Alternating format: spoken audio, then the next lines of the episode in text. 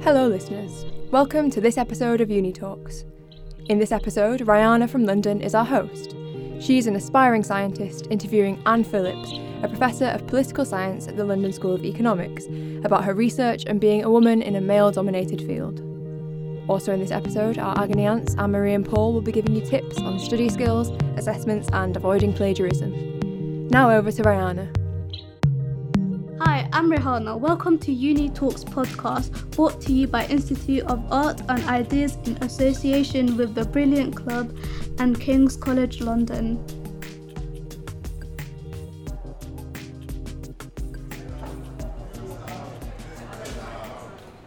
My name is Rihanna. I'm 18 years old and I'm living in London. I'm currently studying maths, chemistry, and biology A level. I've chosen these subjects because I love science and I love maths. Today I've just finished having my biology lesson and now we're just going to go off and visit Anne Phillips who is a professor at um, School of Economics and she teaches political science and I'm quite nervous and excited to visit her and ask her a few questions.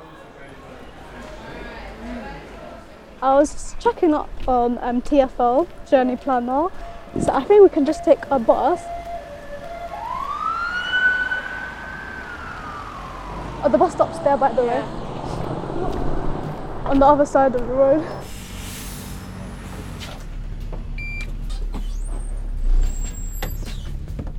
Studying um, sociology AS level has influenced me because we learnt about feminism. So I would love to ask Anne Phillips why there's so many different types of feminism and can anyone be a feminist? Is it the next stop? Um, so currently it's raining right now. We just got off the bus and we're trying to figure out where we need to go.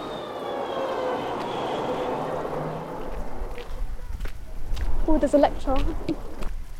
So we're just peeping through the window and we can see a lot of students working hard on their laptops, um, seems quiet in there. It seems there's a lot of motivation. I can see a guy sleeping. Here's one here, LSE. So I guess it's somewhere here. We finally made it. Quite nervous, but really excited. Closing. This lift is going up. I'm just like, wow, it looks really nice.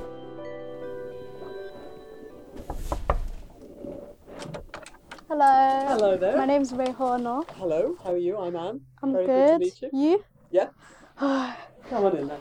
So I'm with Anne Phillips here in LSE. I've heard that you do political science, right? Well, that's a good question. I mean, my ti my job title is um, the Graham Wallas Professor of Political Science. But I mean, if you study politics, it's as though there are, there are sort of very very different directions in politics, and I don't actually think of myself as a political scientist, so I'm always a bit embarrassed about about my title. I mean, I think of myself as a political theorist, and the kinds of things that uh, that I work on are I work on things about thinking about, you know, what's the best system of political representation, or how do we how do we create a world that's more equal between men and women, or what it is to be equal in a multicultural society. So, for me, these are these are questions of political theory. What is feminism and who can be a feminist? Yeah, good questions. I think I probably have a very simple definition of feminism. It's the belief that uh, men and women should be equal and should be regarded as such. From my point of view, a- anyone can be a feminist. So, in my course on feminist political theory, I have uh, both uh, both men and women in the course. So, I don't think you have to be a woman to be a feminist. But having said that, you can give a simple definition. There are a lot of disagreements between feminists about what exactly that means. So, that of itself doesn't kind of completely Explain. explain what it Okay. is. And also, you need to think about why are people so resistant to it? Because if you say it's about men and women being equal, I mean, you know, who's going to go around today saying, "Oh, I think women are inferior to uh, to men," or "Oh, I don't think that uh, men and women should be regarded as equals," and yet there's a huge amount of resistance to the uh, the idea of feminism or the label of it. So there's there's clearly more to it than just that uh, just that sort of simple definition. Because I've done a sociology Yes, and we're learning about feminism within, and there's I know there's different types of feminists. Yes. So there's Marxist feminists, there's liberal feminists, radical feminists, and different feminists. Yes. So um, that I think one of the reasons why people kind of resist is because there's so many different type of feminism. So you, you don't know which one you want to fit in. But I do believe women and men should be equal, Yes, yeah. and I have a lot of friends that are feminist. I can say so. My That's friend, good to know. Yes. Right. my friend Kafaya, she asked a question that when someone makes a sexist remark, do you think it's normalized?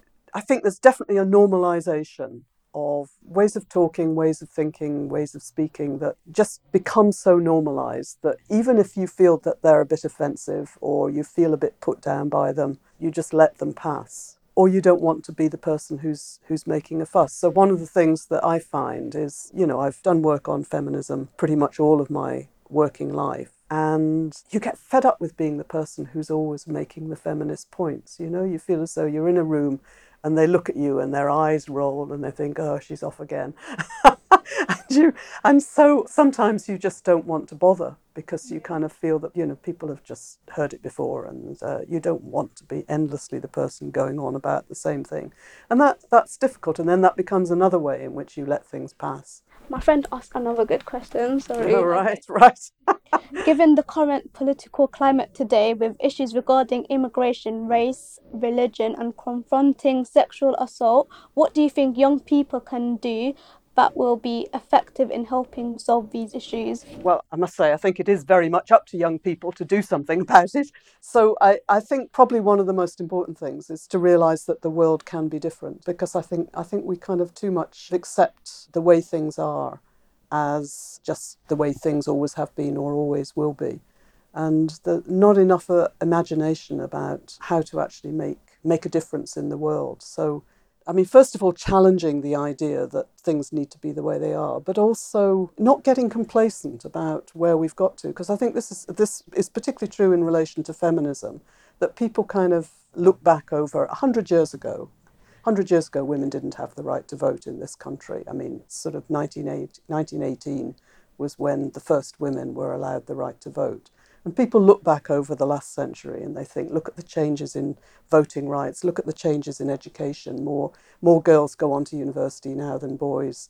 Uh, look at the changes in terms of the work women do and so on. And people get a kind of complacency about it. But in fact, there are enormous problems still left in the world, including, you know, in one's daily life, all around one. Yeah, because in the science industry, we all know there's not a lot of female scientists. Yes, yes. and especially in engineering last year um, my, my chemistry class was there was only two girls me and my friend Mm. and the rest were boys so it was really like confusing because oh wow all my friends were all doing english lit sociology history i was really like confused and shocked so do you think there's still a big stereotype Yes, yeah, absolutely. There's still a huge kind of gender differentiation in the kinds of subjects that that people go on to study, and I think the lack of women going into the sciences and into engineering is still a is still a really uh, really big issue. So I'm pleased you're doing sciences. yeah because all my science teachers are also male as well so there's not a lot yes. of female science Yes, teachers yeah. that I could even look up to. Yeah. But do you think slowly men and women are becoming equal and what would you like to see in the future? Well, in my view, that one of the biggest uh, problems that remains is um, the fact that women in every country in the world still primarily take responsibility for all of the care work within society. Not all of it, that would be an exaggeration because, you know, there have been changes. Men spend more time uh, with their children nowadays than they used to do. But it's still very much the responsibility for caring for the young, for the sick, for the elderly. In every society that we know, it remains primarily women's responsibility. And, uh, you know, until men and women actually start sharing that, the patterns in which women may start out doing exactly the same sorts of things as men do. But eventually, they will be the ones who give up work, uh, start working part time, aren't able to kind of combine work with family. I mean, there's there's a kind of statistic that always kind of strikes me. If you look at the um, MPs in the House of Commons, the proportion of male MPs who are parents is somewhere around uh, 70, 72, 73%, which I think is probably roughly roughly the pro- proportion in the population as a whole. But the proportion of women MPs who are parents goes down to about 40%. And if you think about what's going on there, it's basically saying if you're a man, you can combine having children with being a member of parliament. If you're a woman, you might have to choose, right? One or the other. You know, it's much more difficult to combine. So I, th- I think for me, that's one of the really huge changes that needs to take place is to, is to actually get to a point where men and women alike share the, the work of caring. And also, we all know there's still a pay gap. Yes. So, do you think because men are more likely to get paid more, so the female will be like, "Oh, I'm, I get paid less, so let me just stay at home and look after the children"? Is that? Do you think that's one of the reason why, or? Well, I think it's certainly true that one, once you have a kind of difference in the in the incomes of men and women, which depressingly is the case when young men and young women leave university with the same degrees and the same qualifications already uh, men on average earn more. When you think about that, what on earth is going on there other mm. than just an assumption that men are worth more than women? It's astonishing that that's still the case.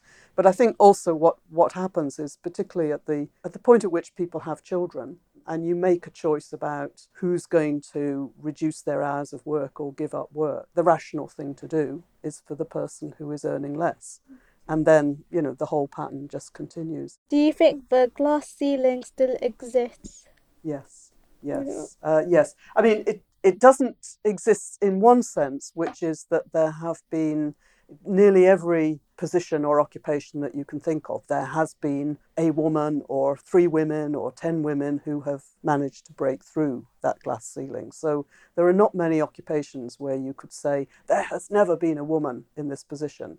But having the odd individual woman here and there really, to my mind, doesn't make a huge difference. It's kind of, I think the numbers count. You get change when you get a sufficiently large body of women doing things that are different from what traditionally women have been doing.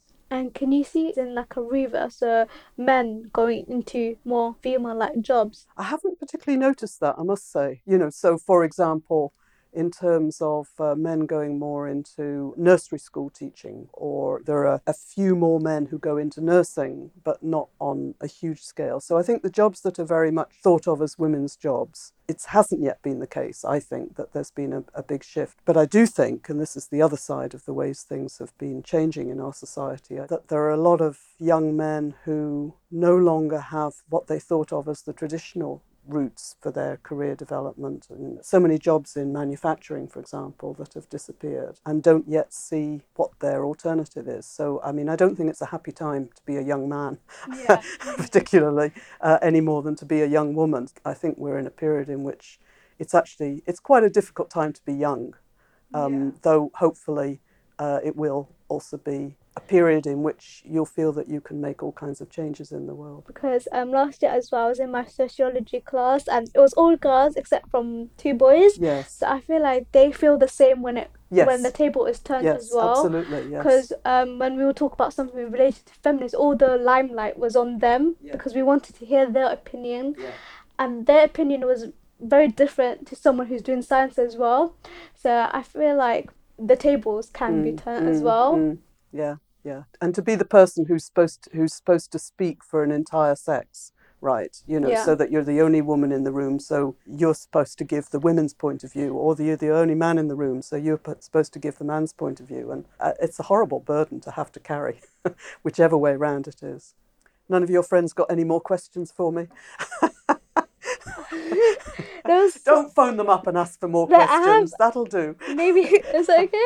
Because I got one more. Maybe. How have you overcome and worked in situations where it is completely male dominated? Mm. Well, that is a very good question because uh, teaching in a university in, in most areas do tend to be male dominated. Not, I mean, our students are half and half men and women, but my colleagues are overwhelmingly male and uh, have been for most of my most of my working life. And that you know that does get uh, a bit stressful. I mean, basically, you make you make good friendships with other women working in your department, working in kind of related departments. We organise workshops, lunches, share experiences. Uh, so all of that is uh, is quite important. Um, and you know, and there are always lots of male colleagues as well who are who are supportive. But it is it is something that uh, is an issue, particularly in the early years when you're starting out. I think I can experience the same as well, especially with science. Yes. You know, having a class full of boys, they're more yeah. confident, yeah. they're more into the subject, and there's then I can share the same experience with my other female friends because mm-hmm, mm. we feel the same when it comes to oh the boys talk so loud, da da da. Like we can all relate when it comes to male yes. domination. So, so when, so when you share your experiences, then that makes you more confident, does it? I guess just you just know there's someone feeling the same as yeah, you, yeah. so, it just, so it's not just you. you yes, yeah. absolutely. I know you've written a lot of books. So do you prefer writing books or teaching? They are very different sorts of things. I mean, in fact, quite a few of the uh, the books that I've written have come very much out of my courses. You know, so the teaching has has has prompted me to spend more time working on something because it's become clear either that I think something that my students very much disagree with, in which case I want to kind of work out a better set of arguments that I can convince them next time, or because in the teaching it's become clear to me that, as I say, there are real difficulties about how, how you work out what's the best way forward. So to me, they're very, they're very connected teaching kind of raises a lot of questions, and then the writing, in a way, you're trying to answer the questions. So, is there any other sort of degrees that involves politics or anything similar to what you teach? Well, I think I think politics is is linked to broadly what we call the social sciences, sociology, uh, social policy, international relations, history, on the other side, philosophy. What did you study at university? Uh, I studied philosophy and politics, and then I, I, I then went on to do a, a master's degree in uh, West African politics. Can you tell me what interested you about this subject? To tell the truth, I went to university to study philosophy and politics, and I think at that time, I mean, this is a kind of comment on what it's what it's like to be a young woman studying in university at that time, I, um, I actually didn't think I was clever enough to carry on doing philosophy. Philosophy seemed, I, I really enjoyed it, but it seemed very high theory. So I thought I'd carry on and do the politics instead. I mean, oddly, as my life's continued, returned to doing something that's much more philosophical and theoretical.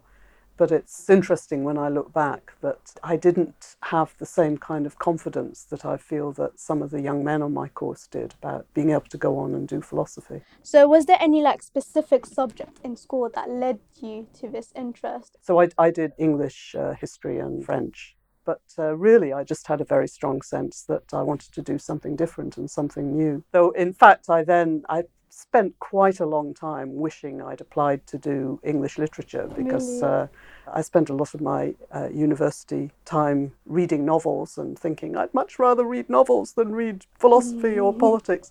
Though everyone who studied English literature said it's not about reading novels anyway. So, oh, okay. so and I'm, I'm glad in the end that I did what I did.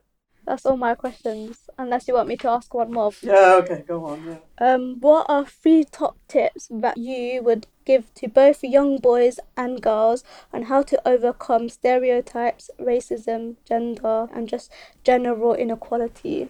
Okay, one is to be yourself um, and try as much as you can to be who you want to be rather than what people are expecting of you, which is which is not always easy. The second, I think, is to challenge sexism and racism where you see it. And that's not easy too, because it's always easier to just uh, go very quiet. You know, to be constantly challenging people is, is hard work, but I think that has to be done.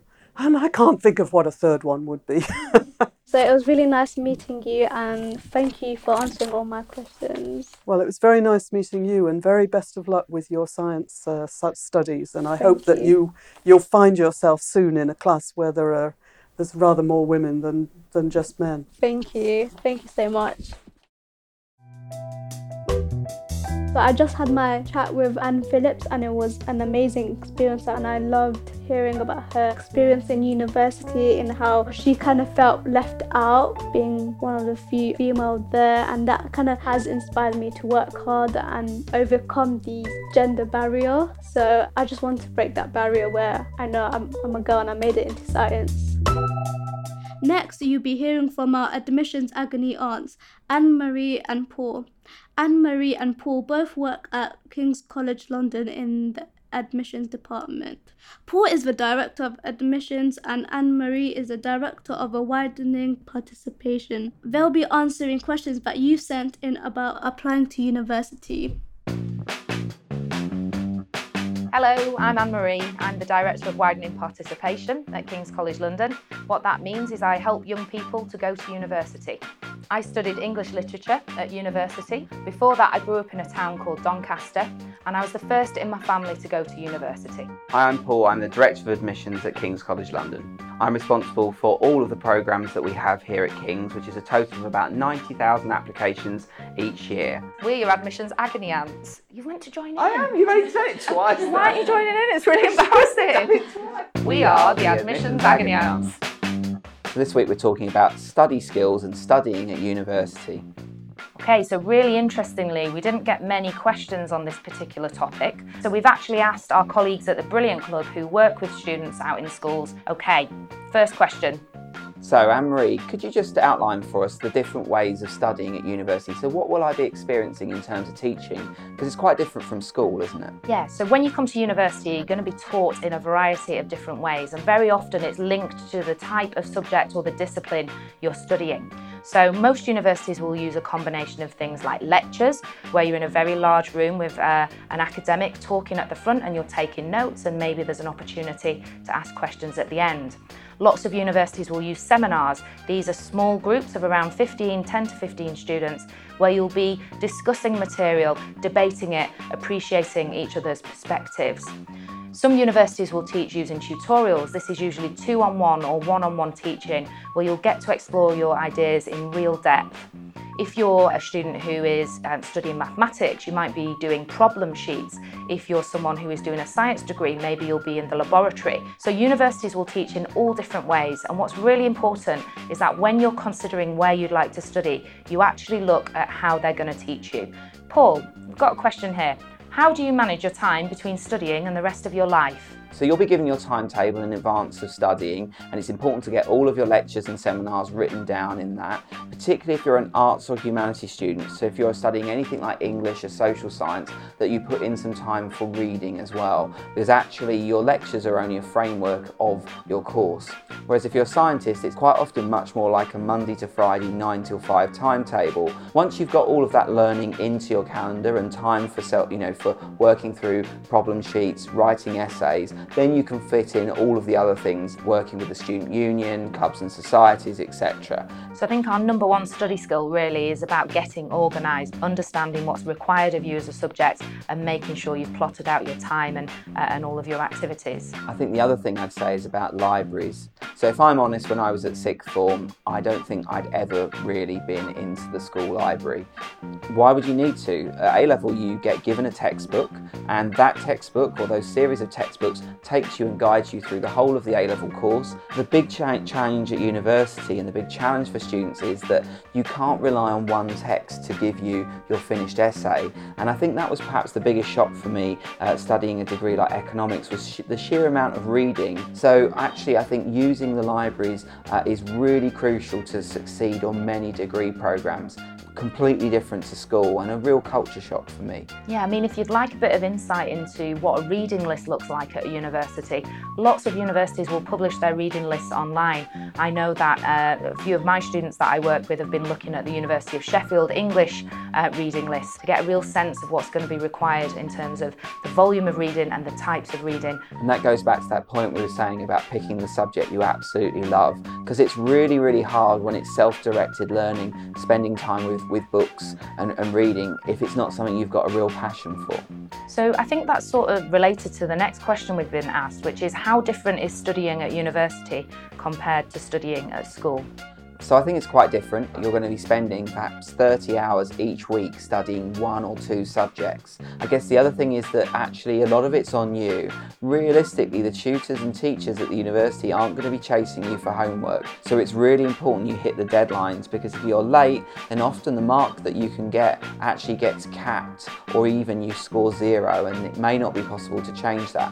So you need to be organised, you need to be motivated, and I think that's one of the biggest differences. Yeah, I think there's also quite key differences in terms of, of how you're assessed.